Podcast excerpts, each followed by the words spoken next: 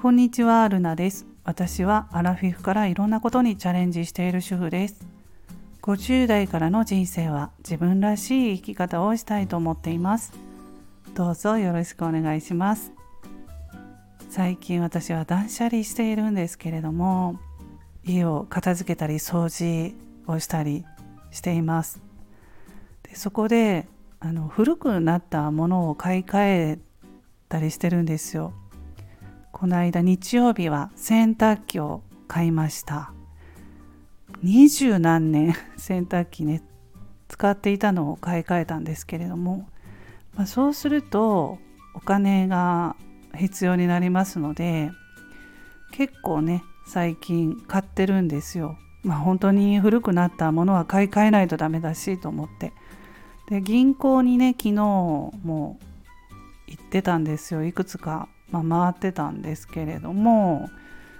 まあ、娘にねちょっと頼まれてお金をねあの預けてほしいっていうのもあったりしたんですけれども娘はね仕事をしてるのでなかなかね銀行とか行けないのでそれもあっていくつか回ったりもしてたんですけど、まあ、定期を見てもね本当に利率がねうんついてないなって銀行に行くと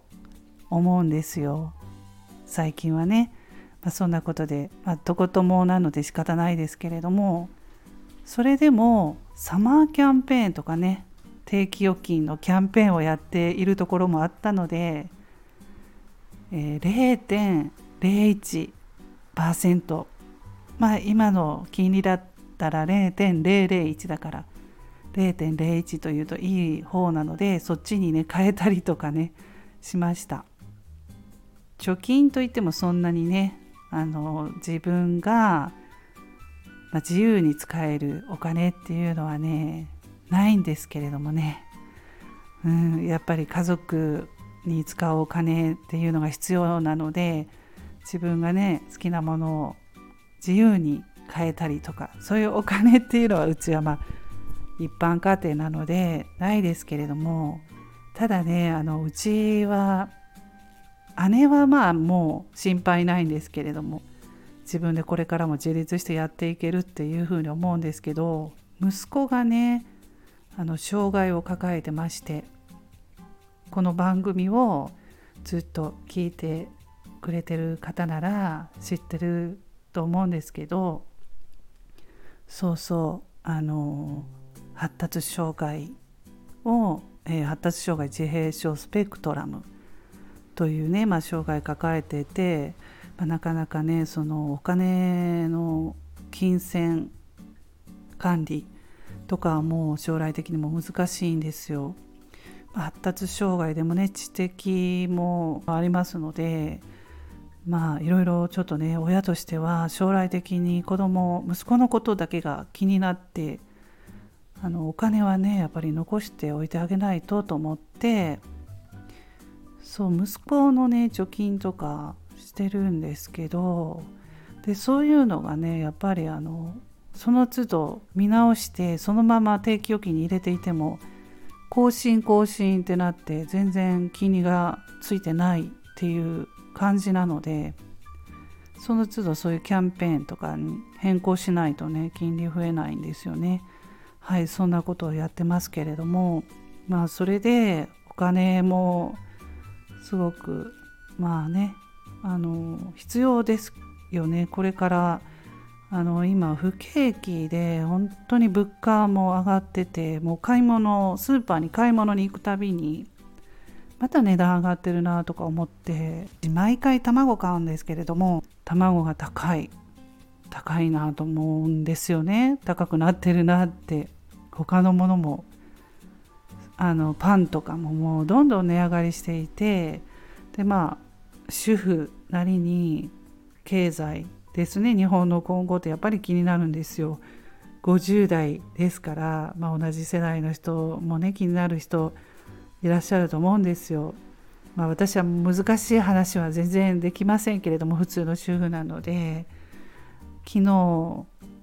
ネット情報ね YouTube を見てピボットっていうチャンネルでエミさんっていう方がねインフレ時代の投資戦略っていうことでね日本株の話とかしてたんですよ。まあ、難しい話は本当できないんですけどただ私は積立 NISA をやっていて投資初心者なんですね。そんなことでね、まあ、金利も増えないっていうこともあるのでちょっとあの積立 NISA にもチャレンジしてみたんですよ2020年から。でまあやってよかったな増えてるのでね。ブログとかにも書いてるんですけれども、うん、あのやってよかったなと思うので、まあ、日本株とかもね、うん、買ってみたいなっていうのはあるんですね。でそういう情報をまあ見ていてもう今本当に YouTube で無料でね本当すごい有益な情報たくさんあるので勉強になるなと思ってあのそういうあのチャンネルも見てるんですよね。まあ、日本の伸びる企業、まあ、日本におけるメガテーマということでねこれから健康防衛観光っていう3つのお話をしてたんですよ。でまあ健康医療というところで日本はヘルスケア高まってるということでね伸びていくということですかね。うんまあ、そういう難しい感じで話はされてたけれどもでもそれでも分かりやすくはね話してくれてたんですけどまあ防衛というところはちょっと分かんないんですよ 私正直。健康と観光観光ですよね。うん。でもまあ日本にこれからもどんどん外国人の観光客が来るであろうっていう、まあ、予想ですね。その方結構当たってるらしいんですけどね。うんまあ、あくまで予想で話しているんですけど、まあ、これからどんどん来たらもうど高くなるので旅行が。安いうちに旅行した方がいいですよって日本の旅行ですね。言ってましたね。うん。まあ、それで安くていいもの自分の応援したいものを長期で保有するのが基本って言ってたのでうん、まあそういうところから学んで自分なりにあここ伸びるかなとか応援したいなとか思ったものを日本株長期で保有するっていうのもいいのかなとか思います。はいそんなことでね今日はまあお金の話貯蓄とか投資の話になりましたけど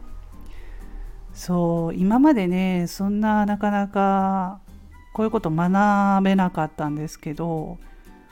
うん、まあね学んでおいて損はないかなと思うので